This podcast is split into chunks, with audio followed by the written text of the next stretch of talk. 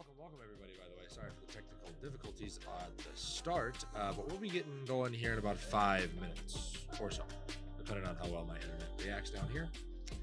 Hope y'all had a good weekend. It's just uh, me and and Tev today.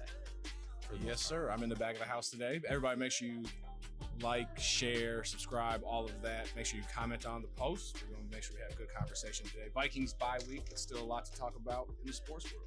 all over the place. We had two other leagues that kicked off over the weekend, Tevin. That's correct. NBA, T Wolves getting a nice little win. Minnesota Wild off to a hot start. What? We're gonna talk hockey? You're going to be on your own for that. Yes. Yeah, that's okay by me. They've played really well, and I've actually been paying attention. I've caught two out of the first three games, so I've only missed one so far. Playing, actually paying attention this year. Hmm.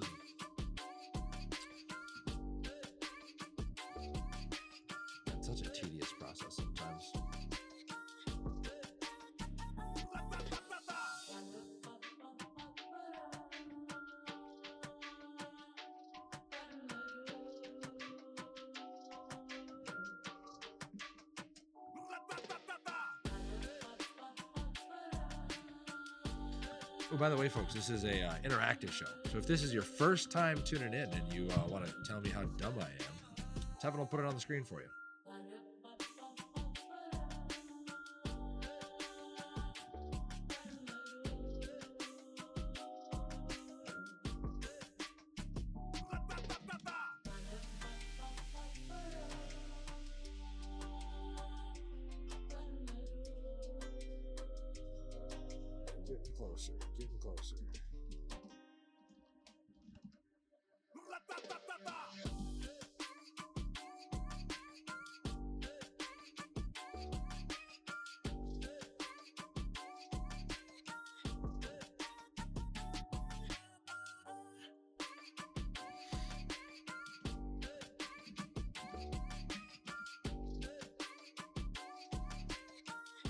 Devin, you think we're ever going to change this uh, intro music?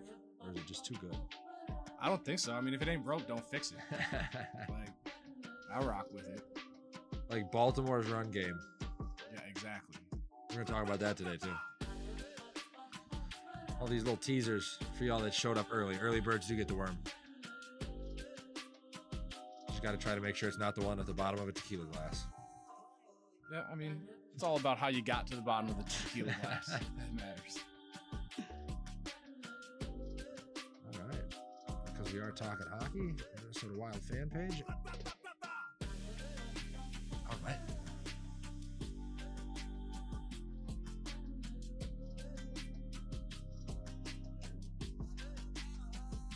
All right, you ready to rock? I'm ready to rock. You ready to rock? Oh, yeah, let's do it.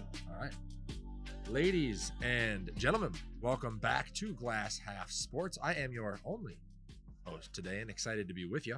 Uh, it is October 21st.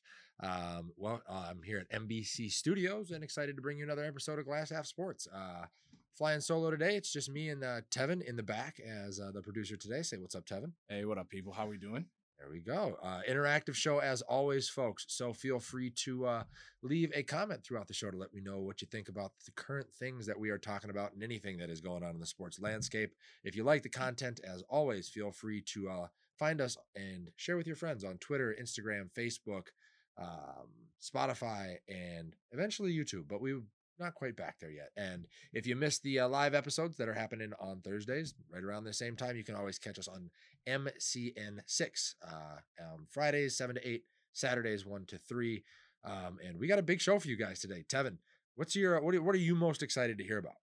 I'm curious to hear what your uh, future Week Seven headlines are as far as the NFL season goes. Yeah, So I think to see what your predictions are, and then as well as the Wolves watch because that's right. it's one right. Mi- uh, Minnesota sports are very good at giving us hope.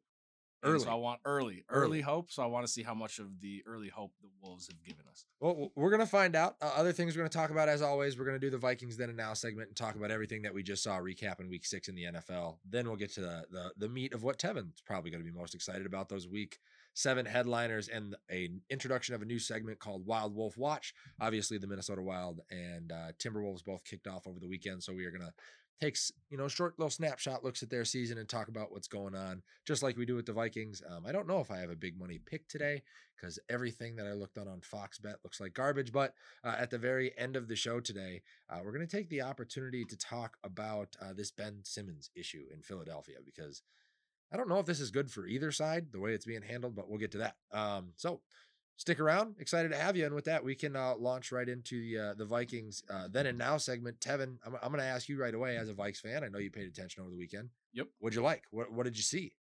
Um, I think that as far as the game goes, it was nice to obviously see us get a win. Um, I don't think we necessarily looked as dominant or complete as you would have liked, but Okay.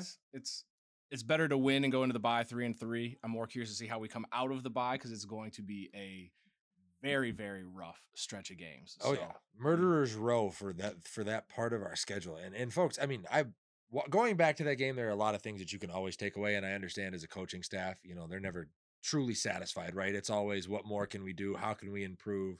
What other things are are are are lined up for us and and, and things like that. But uh, on the positive side, the the offensive line, not only in this game, but I have actually, I'll admit, the entirety of this season has played pretty fucking well. Um, uh, Oli Udoh, obviously a first time starter. Uh, Bradbury's got a lot to prove this year. Um, Darrisaw, uh, obviously rotating in now alongside guys like Ezra Cleveland, who wants to continue to prove that he's the guy, you know, at guard. Um, and O'Neill now got it, having to validate that contract. All of those guys have played the way that they have needed to play pretty much all season, and I think it's been a welcome surprise. You can see the difference in the way that Kirk Cousins able to play, uh, being the only guy in the NFL right now, or only quarterback with less than two turnovers. You know what I mean? So um, huge, huge positive there uh, going into the bye. Something that they should definitely continue to lean into. Um, this gives us the opportunity maybe to be a little bit more down the stretch, like a Cleveland, a Cleveland team. We've seen that Alexander Mattison has taken a step up, and and Dalvin Cook is back healthy. And with this offensive line, maybe we go to where we're running the ball forty times a game. Who knows? Um, so that's always good. I think the play calling in this game, Tevin, was improved as well, especially on the offensive side of the football, because you saw the aggressive shots, which kind of allowed Dalvin Cook to continue to stay, you know, on pace to get to 140 yards. That's that's not something you do if there's eight guys in the box all day, right? You got to push the back end out. right. So um, that's always good to see. And Adam Thielen looks like he's kind of finding his stride uh, here and, and and things like that. So that's always an improvement. And then what do you what do you, what do you think about KJ Osborne there, Tev? This guy is an animal. Yeah, I think that he's a surprising because everybody thought with the addition of Dede Westbrook Yeah. that that would be our obvious number three receiver, somebody that used to start in the league and had Right. some success. But I think that this is definitely a guy that if he can keep this up, is going to be a quality number three receiver for Oh, us.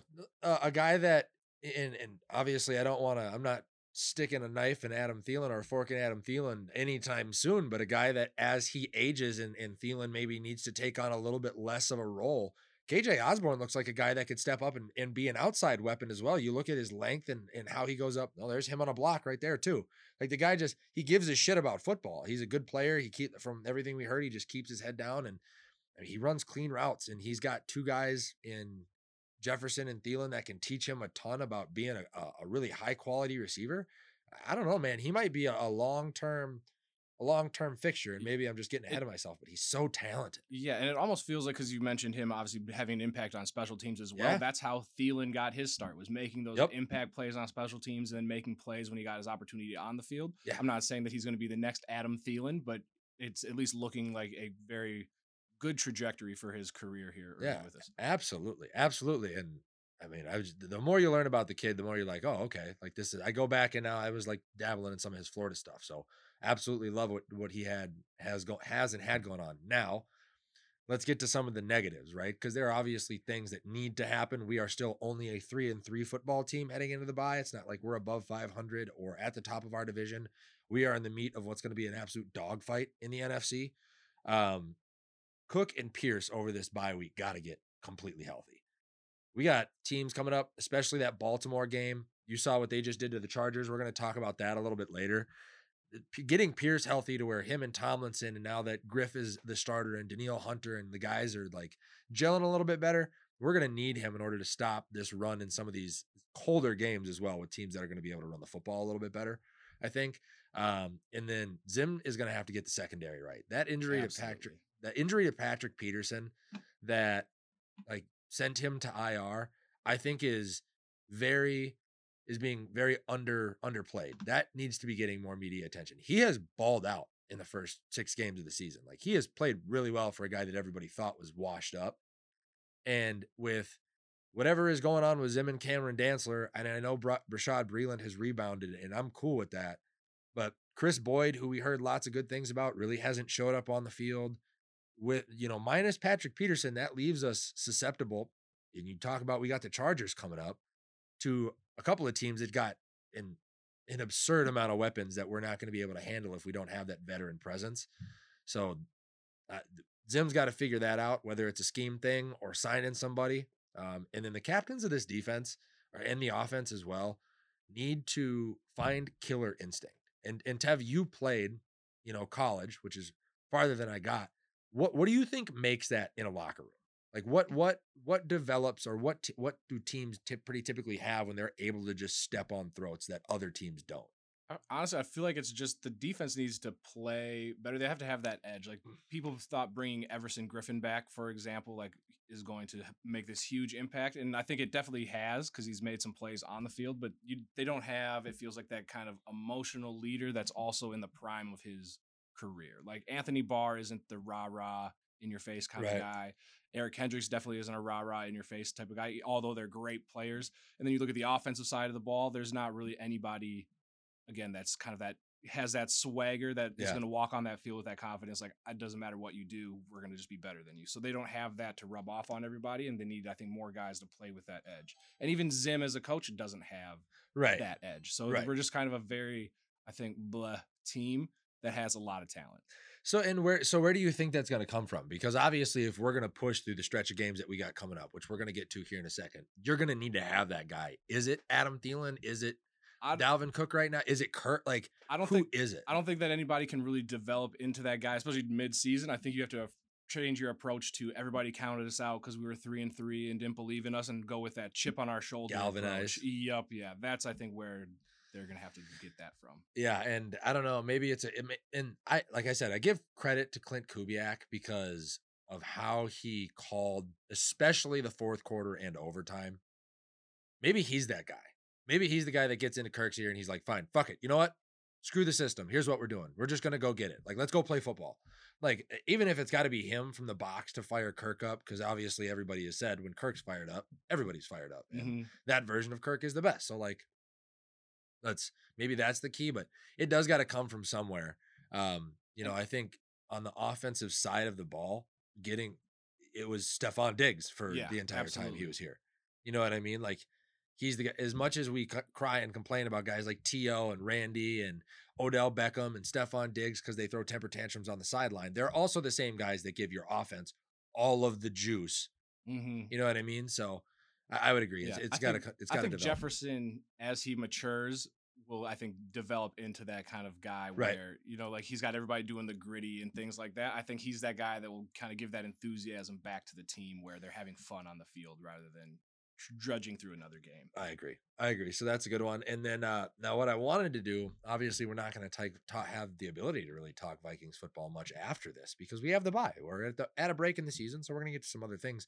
But I did want to I, I did kind of I went through before the the two games we just played and said, "Hey, here's how it's going to have to pan out if we're going to be able to get back to the playoffs, right?" And so I was kind of looking at the schedule and if Tevin you want to throw that up for me, Yep. um you know, after the bye. It is the meat of the Viking schedule, and it's going to be the most difficult thing that this team is going to have to contend with, all you know, for for the remainder of the its season. But I want to take a look and see is there a way that we get out of this where, you know, we're we're not too far behind the eight ball, um, and so you know we get the bye, then we come off playing Dallas, also on a buy this week at home you got to win your home games, right? You can't afford to lose in prime time at home, right? Like you should have Minnesota will have all of the atmosphere it needs for that. Prepare well. Kirk has outdueled Dak in prime time. So I think we have to count that as a win. Like not that it's a must win, but like it's one of those ones you should expect to have. Um, and then going on the road to Baltimore, you know, that's going to be an interesting matchup because if the way we currently play the run continues to happen, I don't know how, you know, I don't really know what our odds are. But like I said, if we get Michael Pierce back healthy, even minus Patrick Peterson, we shouldn't be in that much trouble in that game. It's not like the Ravens have a true one and Anthony Barr should be able to, and Aaron Kendricks cover up a tight end or two. Mm. If we can plug some holes, that's a winnable game on the road. And then the Chargers. Now, I think the Chargers is also a winnable game on the road now because you saw what the Ravens did to them last week. Their ability to run the football on them is what won them that football game. It, it was very, we'll get to this a little bit later, but it isolated and, and limited Justin Herbert's big playability because there was no flow for the offense because they were never on the field. Right now, I think the Vikings have the ability to do that. Then you've got Green Bay and uh, uh, who's the Niners. Those are the next two games. You get Green Bay at home, you have to have that one.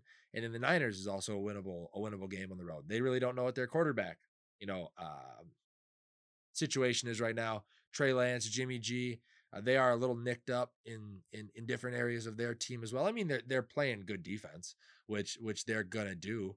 So if I look at that schedule and I say you got to win your home games, and then you out of the next five you steal one on the road, and that's the floor. That's the minimum for the Vikings, and they come out of this as a um, oh that would put us at six and five football team. Mm-hmm. And then you get to stack two two cupcake games up against not cupcake games, but Detroit, and then you get Pittsburgh at home. That now you're like, oh well, now we're now we're an eight and five football team, and if we make a legitimate push at the end of the season with our division games, we're a playoff team. Yeah. So you gotta at least get three games out of the next five. Don't care. Gotta get the ones at home. Steal at least one on the road. Yeah. Anything other than that is icing on the cake. And and with Dak being injured now with his was he got a calf injury? Yep. Hopefully, like obviously don't want anybody to get hurt, but hopefully that he's not hundred percent. That makes it a little bit easier on us, and it depends really on what Baltimore team and version of Lamar Jackson you're going to get. So there definitely are some holes in there where we can hopefully take advantage, but it's just is this team we're not used to taking advantage of those winnable games. So we'll I mean, you have to, you have to. And the way that I, me and Mike talked about it last week, this is where the self evaluation of Mike Zimmer needs to come in, and he needs to go, okay, Klint Kubiak has proven that he can handle the offense. Let him just fucking handle the offense. I'm yeah. going to go take care of the defense and we're going to focus on how we're going to win ball games. Doesn't matter how it looks. And let's go win ball games. That's all that's all you can do now because your back is already far enough against the wall that you can't afford too many more missteps. Right? Like imagine if you lose that game in Dallas or to Dallas and then you got to go on the road to Baltimore. Right. And then stay on the road.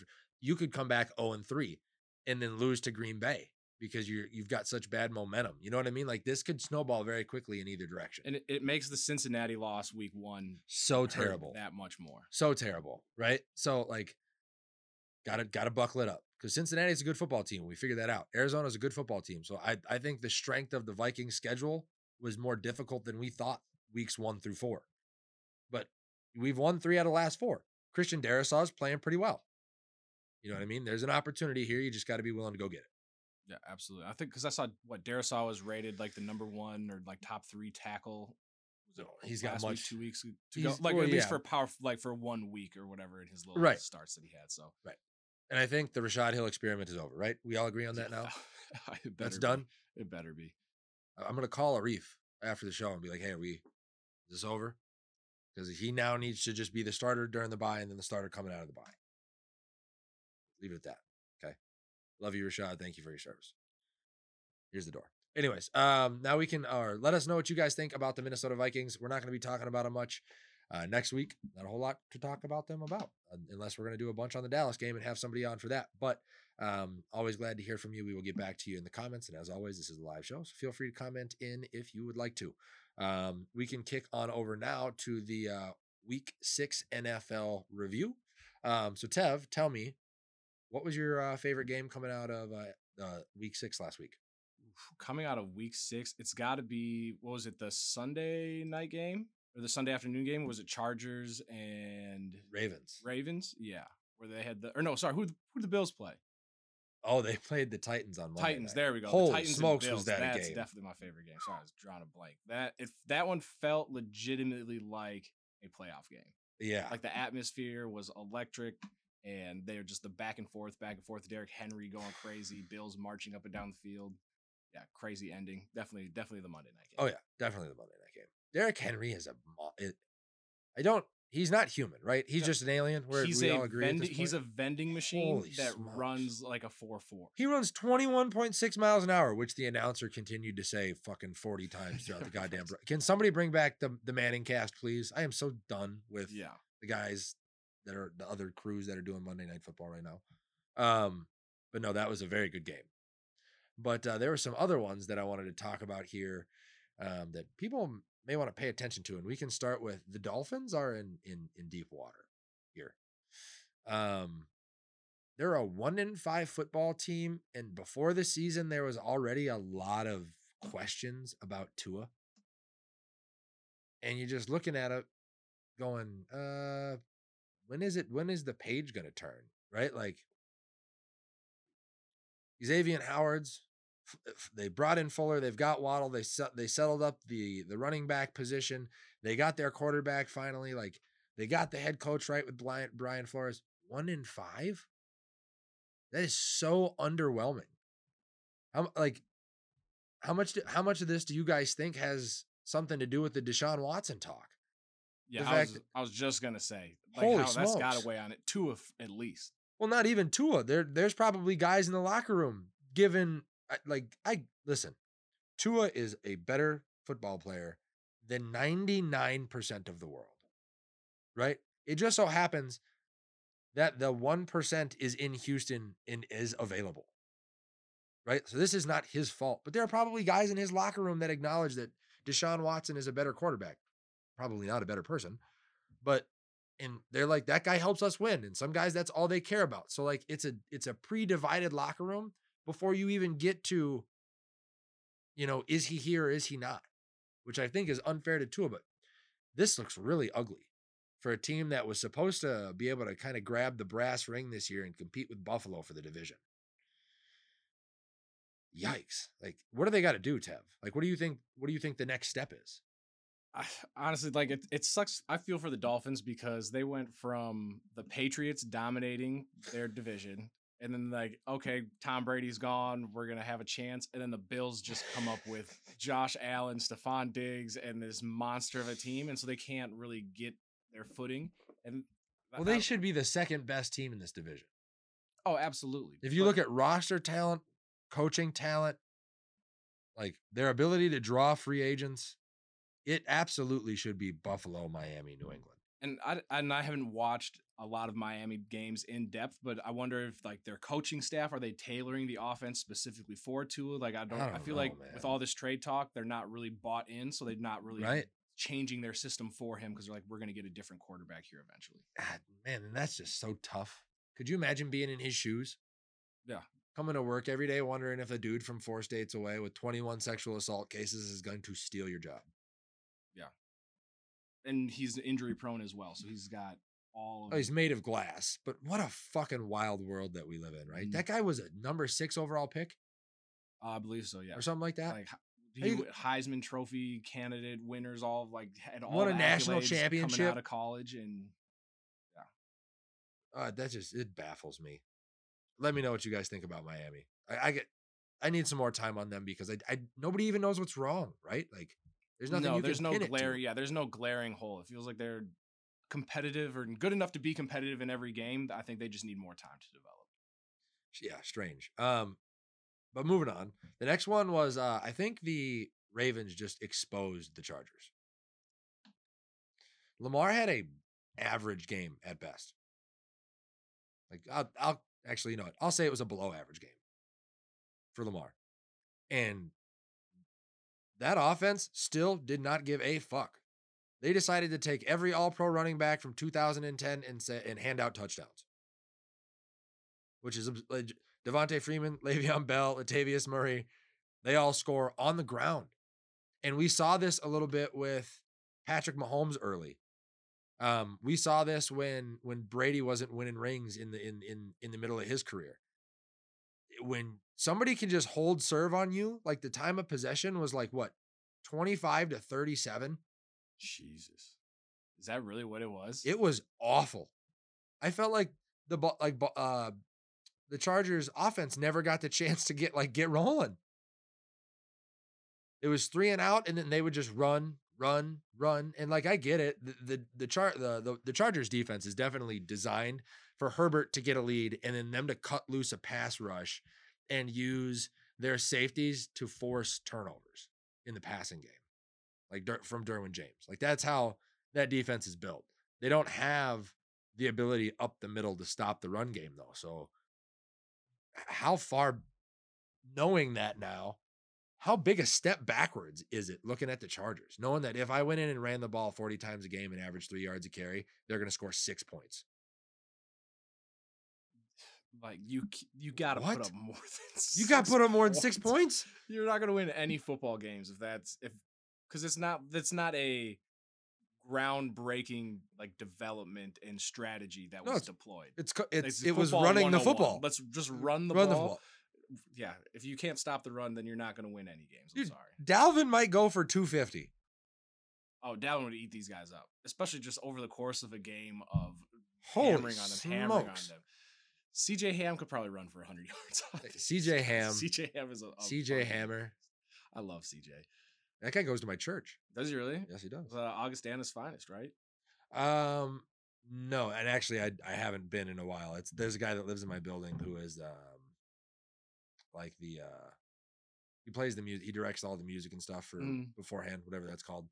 And he's like, oh yeah, Kirk Cousins and Dalvin or uh, CJ Ham come here. And I was like, oh, that's kind of cool. I don't even know what the name of the church is. You're like, I just show up there because there's a Vikings players here. Probably. So, um, but yeah, no, it just it it's interesting to me looking at them now as a four and two football team and knowing that if somebody can run the ball against them, they're gonna make it a ball game. And that doesn't that's one of those things, right? Like Mm. we talked about it when we did the power rankings. If the Chargers play their brand of football, they're really good at their brand of football. Do you think they bounce back next week with a big game, or is this the, could this be like a okay? We were four and one, we were feeling ourselves a little Who do we bit. who do they have? I'd have to look that up quick. Let's see here.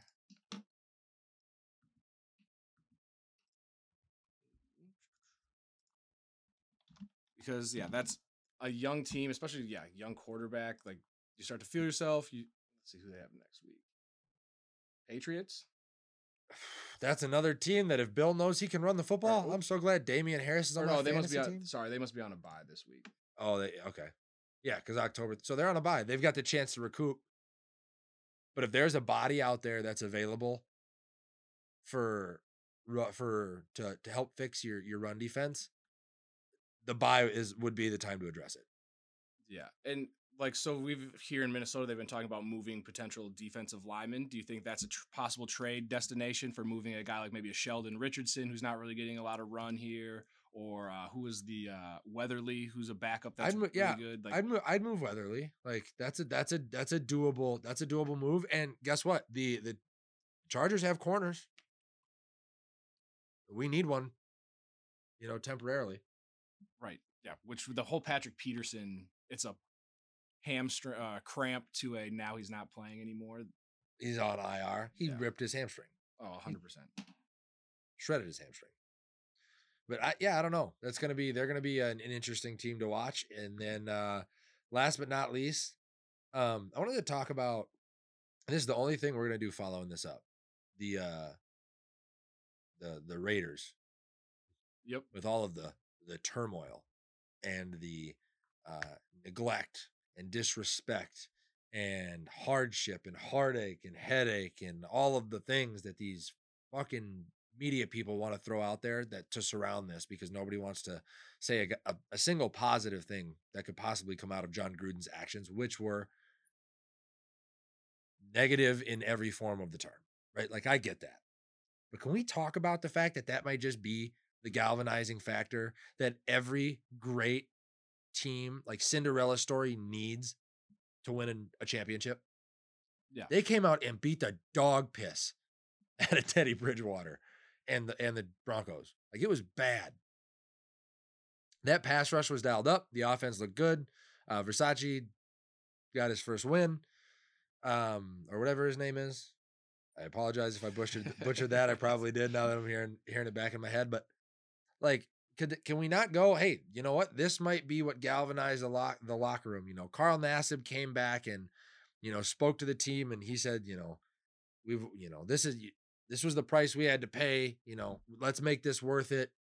This could absolutely 110% be a positive thing. Do you not agree? Oh, 100%. and also like almost double galvanizing a little bit because obviously like the comments that he made completely out of bounds and deserved to be fired, but it also was like a professional hit by the NFL. So it was like it felt like a targeted because they had these emails since July. And then they closed the investigation on Friday. NFL, you sneaky fucks. Yep. I'm fucking watching you. Yeah, and so it feels like you're gonna get the players whether they believe Gruden should have been fired or not. Like you get the people that like Carl Nassib, for example, that like, thank you, I'm glad he's gone, and now we're gonna do this despite having him as our coach. And Yeah. then you have the other guys that were like, yes, he should have been fired, but why did we get picked out? Like you're telling me these are the only emails out of all of these that had something offensive on them. Well, we're now we're gonna win to stick it to the NFL. Like we didn't need the coach anywhere. We're gonna do this for us getting targeted. Jerry jo- Jones sweat out a hundred thousand pounds in emails this weekend. I fucking promise you that. I promise you that. But yeah, no, this could definitely be a positive, and I, I say that because there is so much negative in the world. We don't need to just continue to fucking pile on. Sometimes, sometimes we need to just look at a situation and be like, "Hey, they fucking pulled it off. Congratulations. Mhm. This is a this is this was great for the team. You could tell that now you because it's gonna it's gonna dem- condemn Gruden, but that's fine. He earned that, right? Oh, they figured it out. They rooted out the cancer, and now this team is phenomenal. Like, let's talk about the positive shit. That's all I'm asking. Um, so that's kind of my takeaways from week six. We can uh, roll on into Tevin's favorite part of the show, or what he's uh, kind of excited for, um, as far as the the future headlines for for week seven. Um, and I, I I made mention to it on on on last week's show, but I'm gonna lead off with Baker's bad batch because this team is just fucking falling apart, drying up and breaking in your pantry. Look at this goddamn injury report. They got a they have a game tonight against Denver. Do they even have anybody that can play? Odell out. Guarantee I, I would bet. Nick Chubb out. Jadeveon Clowney questionable. Their tackle Conklin out. Their other tackle Wills out. Then their center JC Tretter questionable. One of their linebackers is questionable. This is Baker's out. So Case Keenum's gonna play. Uh Jarvis Landry, is he back off IR yet? Um, I heard that they're hopeful that both him and Odell will play today. That's great. I mean, I got Case Keenum as my fantasy quarterback this week, so that's awesome. This show is not biased towards the things I'm interested in, by the way. But this is gonna be tough. Yeah, that's 18 players out of your 53 man roster. And the majority of them are on the offensive line. And if there's Yeah. anything that Denver does well, it's pass rush. This could get real ugly for the Brownies. And if they lose this game, they slide back to what? A three and four football team? yeah, they're and And they almost have to win because it's not like if they lo- if they slip up here in a, in a game that they should be able to win if everybody was mm-hmm. healthy.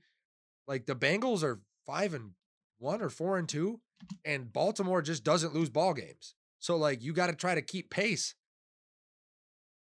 Yeah to go Yeah, they'll slide back to three and four.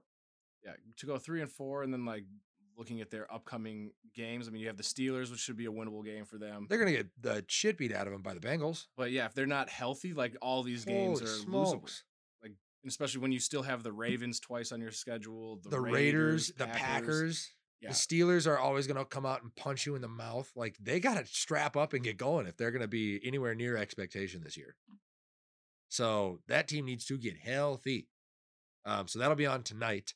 Um, and if you've got the over on anything for the Broncos, I would take it. There's my in-game betting advice for you. He said, "I don't even care what the number is, just If- you, hammer the over." Hammer the over. Courtland Sutton, Melvin Gordon, Teddy Bridgewater throwing sacks. Take the over. D- That's So uh-huh. you're not believing in the Case Keenum's, Kevin Stefanski reunite? No, I absolutely do. go chase the Minneapolis Miracle one more time. I absolutely do. But shit, the mm. offensive line that the Vikings put out on the field week one this year was better than what the fucking Browns are left with right now. And they have no running backs. None. This is so wild. Like three weeks ago, we were like, oh, they're going to win the Super Bowl. Now they're not healthy and they look like dog shit in the dog pound. Moving on. Um, the next game that I think everybody should pay attention to is Derrick Henry is going to like run all over Kansas City. It's going to be, it's going to look like Buffalo times two. Those two teams square off this week. That defense still is not healthy and not good. Like, pay attention to what Derrick Henry has done to good defenses this year.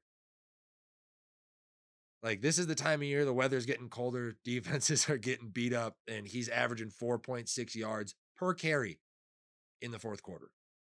So he's if they have the slimmest lead, he's shutting the game down. And even if they're not in it, getting that amount of yards, the way that they run offense, they never really have to do a true two minute with Ryan Tannehill.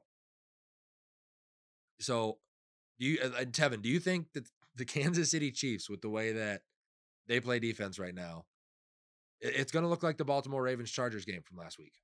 Oh, absolutely. Because who did the Chiefs play last week that just ran all over them? Um, they won, but it was yeah. they pretty. gave up no, they gave up a bunch of yards. Like I think that Derrick Henry might run for 200 yards. Like if he gets going, and especially if the Titans get a lead early, you put a it's a wrap. Hit, yeah, like you're gonna hit the over on anybody from Denver. Put this put the stats back up for Tennessee. Over. Put the stats back up for Tennessee. This is wild. This is absolutely wild. I want to look at some of these. He's 783. He's averaging 4.8 yards per carry, Tevin. Yeah. That's you're setting yourself up what? for second and five every every every play. Every play. Wait till they figure out what the fuck they're doing with Julio and AJ Brown because they obviously have not yet. And I was gonna say that's the scary part. Is as much as you got to commit everybody. You have to put eight, nine guys in the box just to try and stop Derrick Henry, and then now you're going to tell me that you also have one of the greatest wide receivers in, in, the unbelievable in the history of the NFL, and then a young up and coming star that you have to stop as well. Impossible.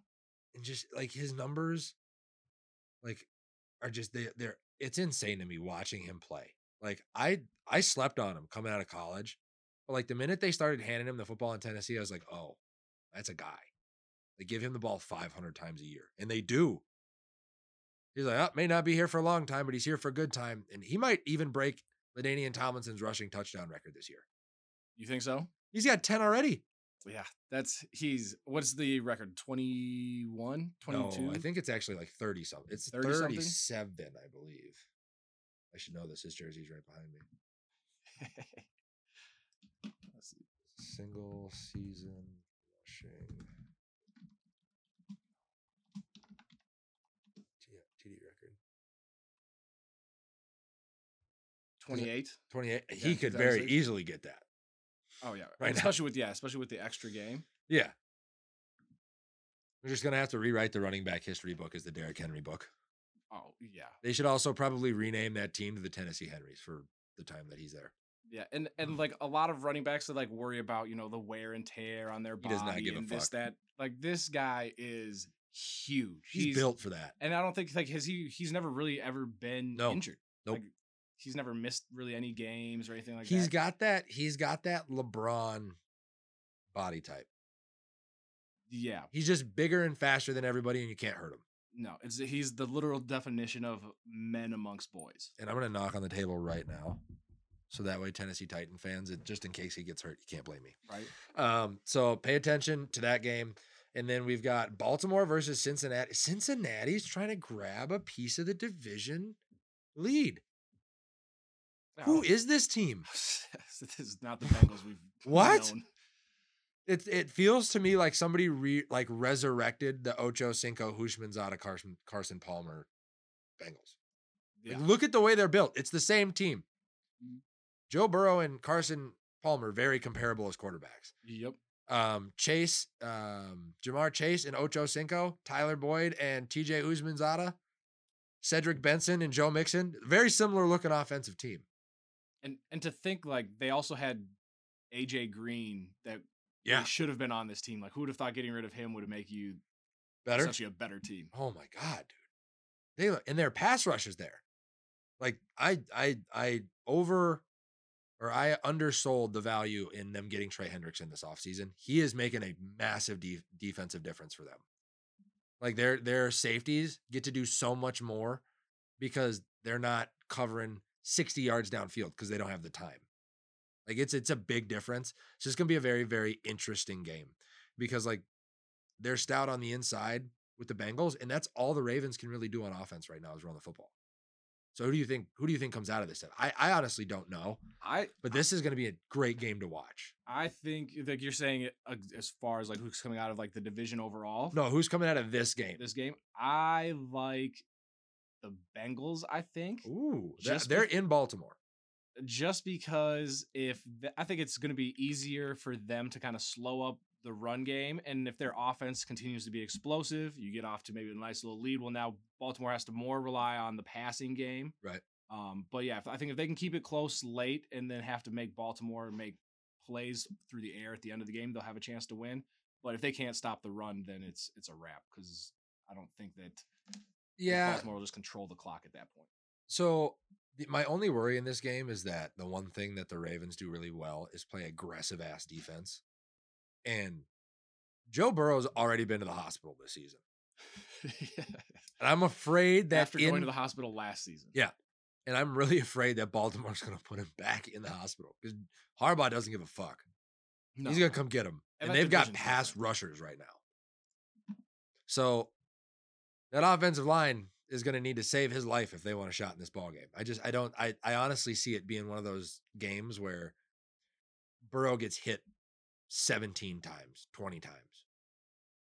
With the way that the Ravens play defense. They're gets- so aggressive. If he gets hit 17, 20 times, they will not probably cross midfield. He's going to get the shit beat out of him in this game. Harbaugh's going to be coming for him. So like pay it that and it's interesting though because if Cincinnati gets the win, they they're then even with Baltimore for the division. And eh, Baltimore really can't afford to slip because they are not healthy. So they just got to continue to find ways to win ugly. And then hopefully they get healthy by the time their bye comes around, possibly later in the season, right? Yeah. And and I feel like for Baltimore as well, it's really they're one of those teams where it's a almost a check in with me during the playoffs and then get back to me. Yeah. Because that's where Lamar Jackson has come up short, not necessarily through any fault of his own, but it's top like three we- quarterback. we need we need him to just give us a little more because we do hold him and the Ravens to a higher standard than the rest of the NFL. Absolutely. Absolutely agree with you. And then uh the return light ish. Uh, Matt Stafford is going to get to stick it to every Lions, every bad Lions line and game he has ever had this weekend because he gets to play Detroit at, at home in LA. Um, scratch what I said earlier on the overs. This would be the game to do that. Oh yeah, I think he runs this He- score oh. so high. 450 passing, four touchdowns, maybe one rushing. Yeah, just because just because that's what he wants to do. He's gonna he's gonna be like, you guys drove Calvin Johnson out of town, so I'm now going to just. Absolutely This is going to up." make Jared Goff look so bad. Yeah, I kind of Look at the optics of how this goes down. They literally were like expensive quarterback for expensive quarterback. Let's just switch, and Right. then sell the farm for for Goff. not only That just team got em- the Rams got immediately better. The Lions haven't won a football game this year. and yeah, their coaches crying during press conferences. Like, and not only did they swap quarterbacks, they went to like Cabo Oh yeah, to do it. Like, we went on vacation and came back with a shiny new quarterback. They literally had to go out of the country. Yeah. to get away from Jared Goff. How sad. And I, I don't think he's long for Detroit. Like I do think, and I said it last week. I like what Dan Campbell's building over there. hmm but I don't think Jared Goff is the quarterback you should be building with, No, right? Um, so yeah, Matt Stafford for a lot of yards, or a lot of everything, probably. If you have a Ram in fantasy football, start them. So yeah, you might as well just yeah, pick up their fifth wide receiver because he'll Start probably get some targets. and He'll Absolutely. get some throws. You know, so And I want to see that. I don't want to see any mercy out of Matt Stafford. None of this, oh, that's my old team. Let's get up by two touchdowns and run the football. No. No. They wasted the prime of your career. Get it back this Yep. weekend. and especially because Matt Stafford is a killer.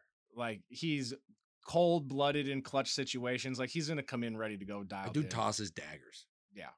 And So- do you think do you think the Detroit fans boo him or cheer him? Well, it's in LA. Oh, I thought you. said. Oh, my bad. I thought it was in Detroit. That's why I think he's going to throw for 450. I don't think Oh, we're going to get the soft him because he does. He's not like he's pandering to the home to that Right. crowd. You know what I mean? He's just going to go out and bury the skeleton of his old bride in the backyard of his new wife's house. That's exactly what this is going to be. So, um, yeah, there wasn't a whole lot of other good football on this week's obvious uh, on this week. Obviously, a lot of teams with the early buy are getting it now. And then the other games I feel like are all teams that are injury riddled and probably not going to be around during playoff time. So the games I gave you are the ones that you should watch. Mm. Do you think the early buy in the 17 game season is better, or would you rather have it a little bit later in the season? Uh, I always say situations are situational. If I was the Vikings, I would want to be playing this week. Yeah. I would want to be playing Dallas this week. oh, 100 percent with a not 100 percent Dak rather than giving him. Well, not only week. that, we're rolling, right? Yeah. We're winning three out of the last four. I, d- I don't know that we'd be say we're rolling, Hey. but we're we're accumulating W's. we're stacking them now. That's two in a row. No, but like I would, I would much rather. I the early buy is going to be. It's going to be good for teams that still have like are maybe in a weak division that Mhm. can get off the ground or whatever. But like with us, I would want to be playing this week. Yeah, I, I kind of like it because it feels like it gives us a chance to reset, and then hopefully we can get on a roll after the bye and keep that momentum going throughout the season rather than interrupt it later. But I also yeah, it also could be good because it's going to give the defense and the offense time to make the correct. Zim is great coming out of buys. Like the team is usually much better coming out of the bye with him. Minus the year we were like five and zero and then lost eleven games. Yeah, but like we'll see, we'll see. Um, and now we're gonna go uh, to our new segment, Tevin. Dun, dun, dun, dun. Wolf or a Wild Wolf Watch. WWW. Trey Dub. You know who's got Trey Dubs? The fucking Minnesota Wild. which yeah, I would say rated like the number What? one team in the NHL at one point in I like some was- power rankings. I was watching the game two nights ago, and they were down like three to five or some crazy shit like that with like 10 minutes to go in the third period, and we won in overtime with our first line. Like the guys that were supposed to play big played big. This team, that first line and that second line has has a lot of offensive potential. Like just as a group. Like I understand Kaprizov is going to get going and his ability to see the ice and stuff. That's great. He's obviously going to need to be him. But the way that Eriksson Ek has played, especially to start the season, has been unreal. It's been so good. Tevin, do you have those stats? We put those stats up Um, Let's see here. because, like, and and then when you get down to our third and fourth lines, by the way, they're young and tough and fast. Like they're just beating the they're beating the literal dog shit out of people on on those lines. And I like I like the way that we were a fight for Kirill team in that game as well. Um, he was obviously getting scuffed up and stuff, and uh, everybody just kept you know kind of piling on, trying to keep. uh I didn't. Uh, it's a link in the the run sheet, Tev. Oh, okay. Yeah, sorry. Give me one second. You're good. Um, but yeah, no, he's been. He, uh, they were fighting every time somebody wanted to go breathe on Kaprizov. Somebody else was like, "Yeah, I'm not going to let you do that. I'm going to put hands in your grill." And obviously, we can't have Cam Talbot letting up five goals. But I mean, look at the, look at the points, right? So you want your stars to perform like stars? Five points from Zuccarello, five from Kirill, three from Eriksson Ek. Foligno's got three and is probably the best fighter on our team. I watched that. Props to you for the Superman punch on skates. Kevin Fiala's got three points. Like, and then on even for like Dumba, I don't know what it is. They put the C on his chest this year, or or out on his out, out on his shoulder, and that man is ripping from the blue line. Like he he's going to be an offensive, like big time threat for the Wild moving forward. Um, and so they've got a couple of games coming up before next Thursday. Um, two against the Ducks and one against who was it? Yeah, so they've got uh Yep, so they've got the Ducks and then they've got Nashville and then they've got uh, Vancouver. Vancouver before they'll see you guys again. Obviously, uh the Nashville game is the in division game, yeah? I think that's what I got here. I'm I'm getting oriented to hockey folks. I'll say so I was bear saying you're me. asking the wrong black man about that I have no idea. Hang on, hang on, hang on. Let's see here. And two, in all of their wins, didn't they give up the first goal in all their wins. Yeah. So they've essentially had more or less come from behind. They've responded behind well in every game. Yeah. And so, like, if you look at it, the Ducks aren't a great hockey team right now. Like, they're not off to a hot start, and you got them at home. You win your home game. Your your in division game is Nashville, which is also at home. So Mm. you should be able to take that in division. And then Vancouver, kind of struggling out of the gates. I know they're a good hockey team, but I'm telling you right now, folks, there is a more likely chance that we are sitting here next week talking about a 6 and 0 fucking wild team than we are one that's anything else. This team is playing real, real, real good hockey. It is Nashville still like a dominant force contenders for Stanley Cup every year, or is that kind of a one hit wonder and they're out? I don't know. I haven't paid a ton. Like I said, this is my first year kind of getting back into hockey. So this would be a good time for all my hockey talk folks to come tell me, you know, who slaps puck the best. Um, if, if Nashville is one of tho- those teams, more power to them. But I know they are off to a slow start. I think they've got one win in their first four games.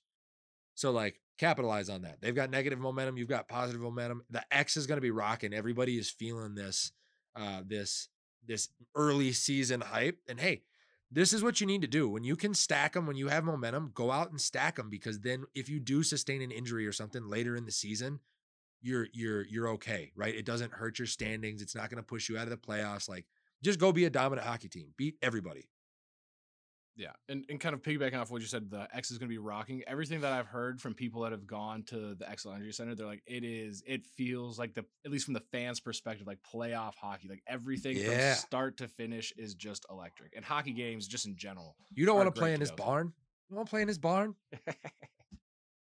come fight me wear a sweater that's what i know about hockey folks. Yeah, I was say that's the only weird thing that about hockey that I'm not like. Why do you call it a sweater? Just call it a jersey. yeah why do they call it a barn Is that really what they call? Yeah. Oh, okay. Yeah, hockey. We need to have a meeting.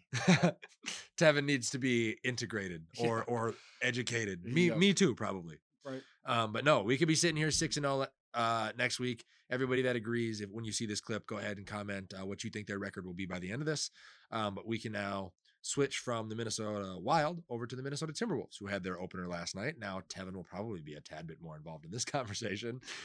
surprise, surprise. Did you Black watch- likes basketball? Did you watch the game?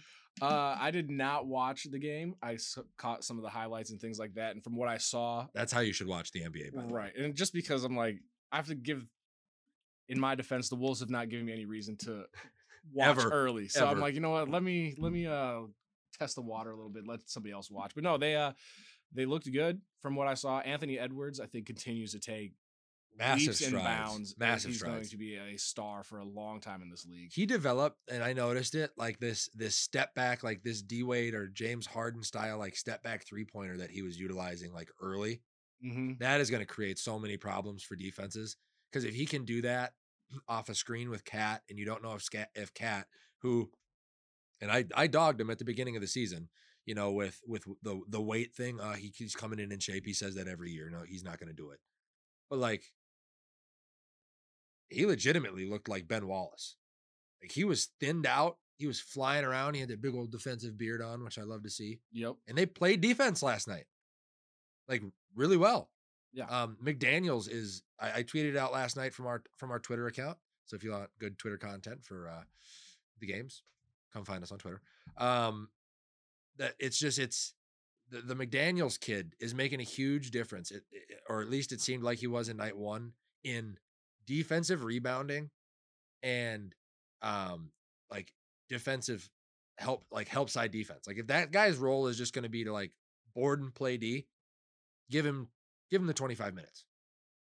Right? Like he's young, but he, he's playing really well and eventually he'll have an offensive he'll get, you know, your garbage points. He's your cleanup man then, you know, cuz the offense runs through Cat, D'Lo and and Ant, right? Like that's a huge plus. If you didn't think you were going to have that coming into the season. And then if you tell me that we're going to get 55 plus from D'Lo, Cat, and Ant, how many wins do you think this team gets? Every night you're going to get 55 plus. That's the floor for this team. Cat, D'Lo, and Ant are going to score half your points. I mean, if they score half our points and we play defense we've been playing, I mean, I feel like we could sneak into like a seven-eight spot in the playoffs. Let's go. and for Minnesota standards, that might as well be hoisty. We might. That's a banner- run. We might. Put That's a, a banner up. run. Like Yeah, I'd- and obviously the season's going to progress, and it's You got to keep playing earlier, defense. But yeah, Um, you have. We'll get on that train early. Don't stop playing defense. Last night was fun to watch because it was open court basketball from turnovers. They had 23 turnovers last night. Now Houston's not great, right? Like they got a lot of work to do. The Green kid looks phenomenal. But like you got to play defense. No resting on your laurels. Get better on that end of the floor. Yeah.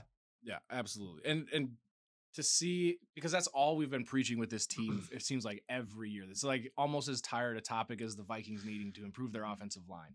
Like it's a cat. You're Oh great on God, offense. Comparison. Cat, you're great on offense. We just need more defensive intensity. And now that I think with Anthony Edwards taking a step up, not having Cat have as much pressure on his shoulders on the offensive end, he can play a little bit more free, have a little bit more fun. Now he's gonna be more engaged on the defensive end as well. And and Anthony Edwards, like I said, athletically is just gifted and he can play both ends of the floor Yeah. extremely well. And hey, how about this? As I didn't even think about this till uh, until last night. I'm always dogging on Okogie because he can't play offense, but like he plays okay defense. What a Mhm. better tutor to give him than Pat Beverley. Right. That is exactly who he played like last night. And Pat Props Beverley to him. is like the type of player that we needed on the roster where it's like yeah, you the type of player where you hate him unless he's on your team because he's just going to be that dog. the nuisance. Yeah. the nuisance. Um, but looking at the schedule, um, you get to in back-to-back games play a Zionless Pelicans. Take advantage, right? Like when they don't have their best player, they don't have um, the uh, Lonzo Ball anymore. It's pretty much just Ingram and Steven Adams. Those are two Uh, very winnable games. Yeah. And then what you need to do, and you want to know when I'll buy in on the Timberwolves, will be that game right there, October 27th, the Wednesday, right before we come on this show. So I guarantee you it'll be a topic next week. That's where you need to measure yourself. That's the defending champion. Come in healthy, play your ass off. Play it like a playoff game. See how close you are so you know at the trade deadline and throughout the rest of the season what the remaining steps that you are going to need to take would be for you to win a title. This is a very, very early good showing. You'll be coming into that game with momentum. I think they're playing it on the road, which is better for t- the Timberwolves, but you play it like a playoff game. Your starters play a lot of minutes. You try to win that ball game. Do you agree? Oh, absolutely. And we don't necessarily match up terribly No. with the Bucks. Obviously, they are a much better team than we are, but I mean, Cat should be able to somewhat neutralize and I take agree. care of Yep. uh, the Greek Freak. Yep. D'Lo and Ant can match up with any of their guards they have. Middleton uh, Ant will shut down Middleton. Middleton does not like playing against a like physically stout defenders. Yep. That's why he disappears in playoff games. Ant is that guy. Yeah. So if, if we can get, because I mean, you can also say like last year, the Bucks really are in the East, weaker division. Yeah. Kind of just got on a roll and got hot at the right time. So I think we can definitely take advantage of, of them and kind of put our foot down and say, hey, we're here to be taken Yes, serious. Make absolutely. have a statement game early in the season. Uh-huh. And and guess what? Then you win that and you come back and you play the Nuggets. They're also a playoff team, but they don't have Jamal Murray. Like I know we're getting ahead of ourselves, and we'll, Mm. th- that'll be part of next week's recap. But when you have the, uh, I've said this: situations are always situational. You have to plan it. Like you, you got to do a little bit of planning ahead, but like when you got the, ch- the the the chance to be shot out of a cannon, light the match. Like don't wait. Right. You got the opportunity to get out hot, hot, get out hot, hot, and then we'll worry about the rest of the season down the road. Because I don't think in as much because we're in the West, there's going to be some teams that are going to falter, but you pretty much know who your front runners are, and then there's a little bit of a gap, right? Mm-hmm. And a lot of the front runners too, and now just with the way the NBA is, no teams aren't going out every night and playing their hearts out. They're Absolutely. saying, "Hey, we got to coast and just make it through the season." So a lot of these teams, especially early, whether it's the Bucks, the Nuggets, Lakers, they're not going to come out 100%. So if you can steal a couple of these early when people aren't taking you serious, well, now you're not scrambling at the end of the year to try and fight in to the playoffs. You can say, "Hey, we took care of business early, and Damn now straight. we're in this position." Damn straight. And hey, guess what? All all NBA team, there's parity all across the NBA. Good NBA teams that are on a path to make it to an NBA finals all do the same thing. They hit the bottom. They draft well. hmm They have a year where they surprise everybody by getting like a five or a six seed and they get bounced in the first round. And in the following year, you'll see them pushing get te- like better teams to game seven. This is the year, I think, and I hate this because Mike's going to win the bet then. And I know we're only one game in, there's a lot to go. They could very easily sneak a six seed if they just stayed hot all year. The talent that they have on the roster plus Pat Bev, Yep. that's not in that's not something that isn't doable. But I'm gonna hold on that, put a pin in that until we see what goes on during that Bucks game. Absolutely. So, um, anything else on the Wolves, Tev? Uh, no, it feels good to it feels good to have basketball back, but it also feels Hell like yeah. basketball never left. Like I feel like the last two years, whether it was when it was in the bubble and then the shorter off season going into the start of the season, Yeah, like it just feels like the NBA has just been on twenty four seven. But I'm here for it. I mean, it, yeah, I agree. I, I got to watch Lamelo Ball play last night. Like, I, Oh there's so many gosh, he things. filled it up. so many things that make me excited for basketball season, right? Like I got to watch Devin Booker last night and LaMelo Ball and the Timberwolves won. And like the Lakers looked like shit against the the Golden State Warriors, which I also loved because of this. Fuck LeBron James. Is the only thing I don't enjoy about basketball season is the return of the world's largest headband. Just let the man wear a do-rag at this point. And also, like, how about Steph Curry getting a triple double and saying he played like shit? He's like, yeah, I played terrible today. Uh, so many things to caveat. NBA should probably start a little bit closer to Christmas. Everybody agrees. The league will never do it. But glad to have the NBA back. Let us know what you guys think. What are you most excited for for your favorite team? What do you think Timberwolves are going to do? Um, and this is where normally we- would talk about some gambling, Tevin. But God, there's fucking nothing to bet on in the NFL this week. Yeah, it doesn't feel like there's any great, like, because I even whatever when going through my bookie was like, yeah, there's not really anything that I'm No. interested in gambling on other than just the sake of football's more fun to watch with money on the line. Yeah. There's nothing that stands out. Nope. I'm not. I don't bet on Thursday night games because you never know what you're going to get. No, primetime games are tough to to pigeonhole. And uh all the other games are just kind of like, eh, no thanks. Stay away from those. So, it, like Matt Stafford over, Rams receivers over, um, Case Keenum over. There are your in-game bets that I'll give you for the week. let me let me double check these. because there just ain't shit out there. Um, 'Cause I, I, how'd your what do your bets look like last week? not How they no? Because yeah, I mean you got Because the Chargers scored six points. Actually, you know what? No, we missed it by 10. Yeah, we missed it. We missed the the point the total points by 10. It- the, like scrolling through some of these just kind of off the cuff. The only ones that really feel like locks would be like the Packers minus eight against the Washington football team. I think that's a team that or a game that will be pretty one sided. I just have so much respect for Washington. But Hey, by the way, Patrick Mahomes' brother is the most disrespectful little shit on the internet. oh, I if there's one thing I hate is I hate like spouses and brothers, get off the family field. members, mothers on Twitter On chirping for their ticker talking, brother. Yep. dude, knock it. o- eh, The man died, and you're gonna do a fucking TikTok skirt skirt on his fucking memorial. It took him this long to retire his goddamn number. How his brother should Oh, throw you're- him like a lawn dart into a goalpost. Wait, he did that to Sean Taylor? Yeah, Oh, so you know he got to go. yeah. Sean Taylor is one of the greatest safeties that did- had what his career fuck? sh- cut cut short. I was seeing memes all weekend, and it was him and it was Mahomes and Aaron Rodgers shaking hands, and Rodgers' words blur, word blur was, "I just quit talking to my family." Maybe that's what he should do. That was fucking despicable. yeah, That wasn't even in the show, not even on the run sheet. But we adapt here at Glass Half Sports. That was so bad. Yeah, I didn't see that. Like that's for Uh, He was And like they had it, dude. the They mo- had it roped off, and he went over the ropes to stand on the memorial. yeah no. What? Mm. Mm-mm. Patrick, I love you. Your brother's a dipshit. Let's move on. Um, glass half topic of the day. Have you been paying attention to some of this Ben Simmons stuff? Uh yes, I've been following it like crack because it is Okay. one of the most fascinating stories to me in the NBA because we never see this in basketball. You fill me in because I have tried to avoid the incest riddled life of Ben Simmons.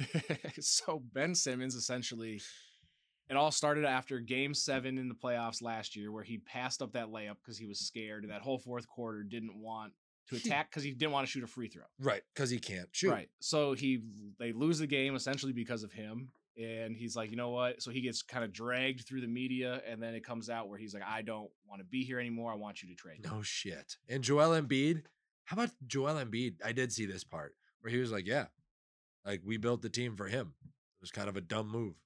Now he's got to go to work with that guy. Yeah, and like and nobody from the 76ers ever came out and said, Nope, we want him here, we believe in him. They were just kind of like, you know, yeah, we don't think that this is really a good fit. And so they started taking all these trade talks, but they wanted so much for him that they couldn't trade him.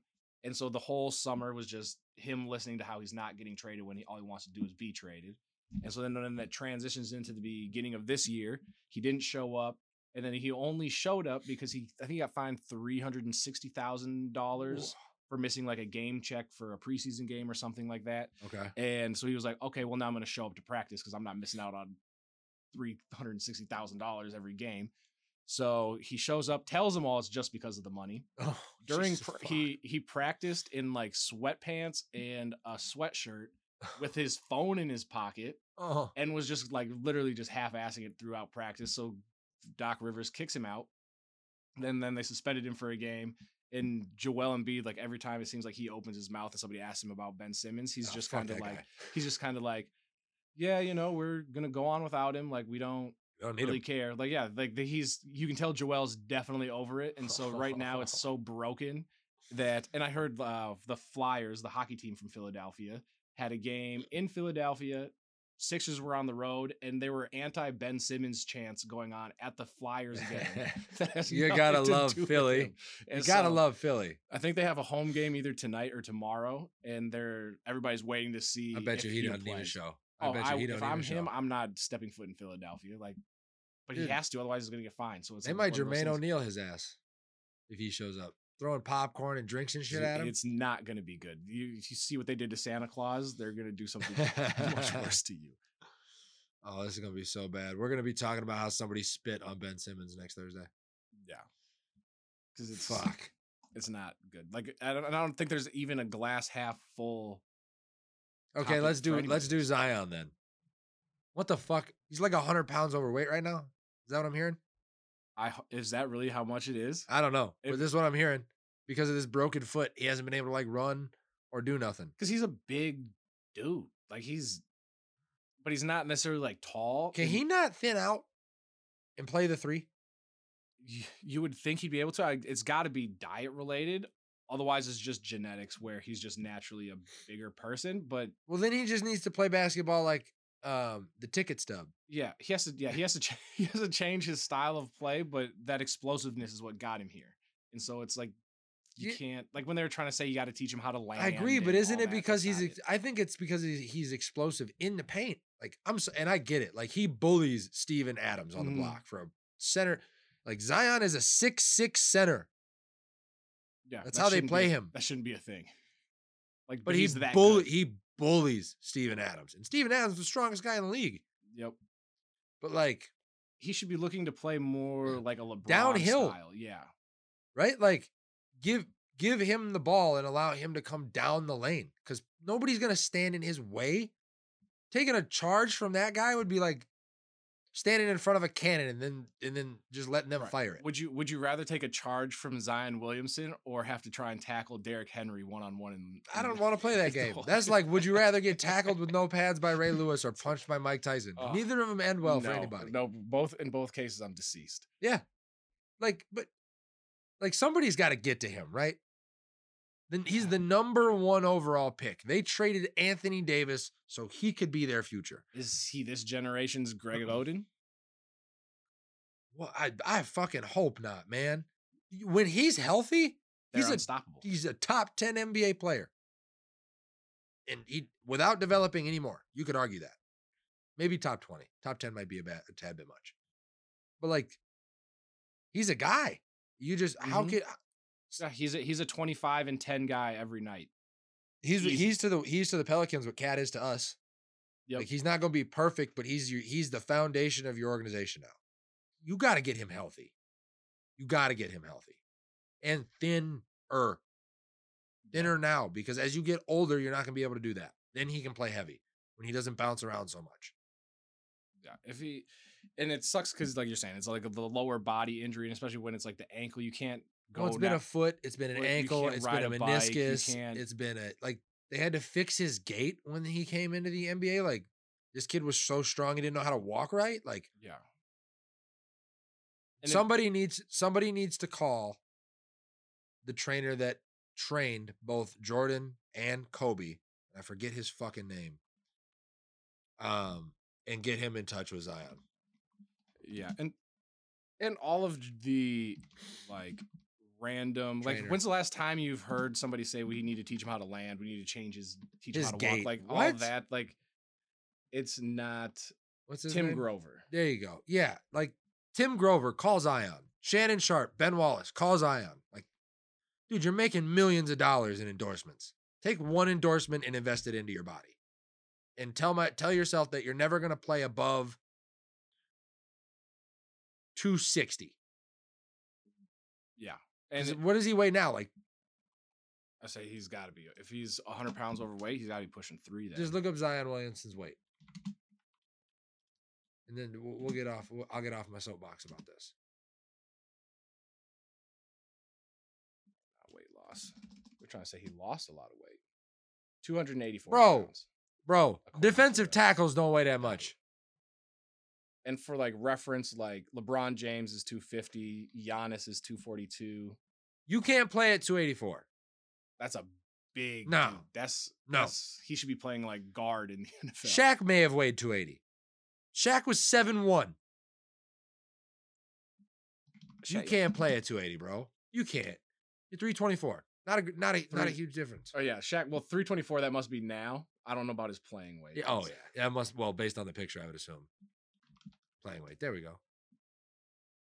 Bro, Oh, they're almost the same fucking weight, dude. weighed no. It says Shaq weighed almost three hundred and ninety-five pounds No. when winning the third Lakers title. Oh, that I mean he's six one or seven one.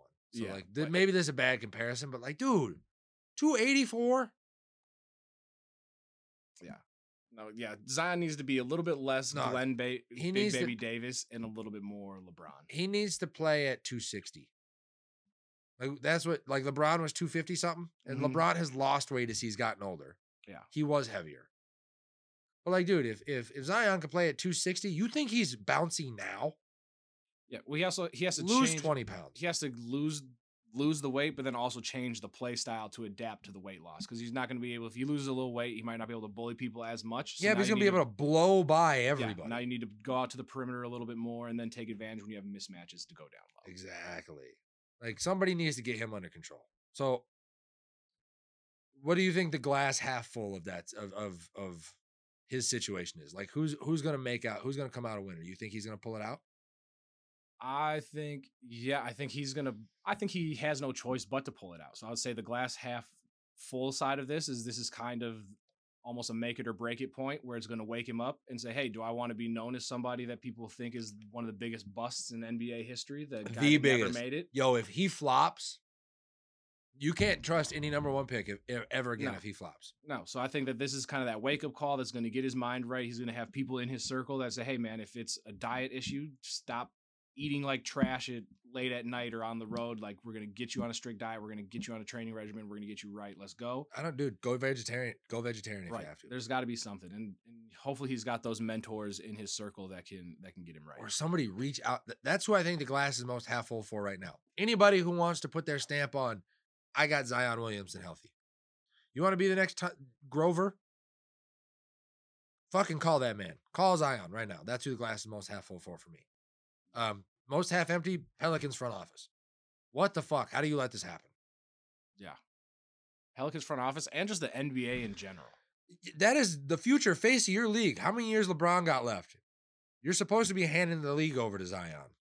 Yeah. Get that kid a mentor. Like now. because even with him missing all this time, he's still out of all the young talent in the league, he's the most still the most marketable, still the most like newsworthy. If you say Yeah. Zion anything, people are clicking on the story, people are tuning yeah. in. Yeah. So he's got He's, he's a marketer's dream. You think he's trying to James Harden his way out of New Orleans? I don't I don't think so. Does he because I don't remember him, did he hate the fact that he was going to New Orleans? I mean, you go back and look at that draft interview now, you might think he did. Right.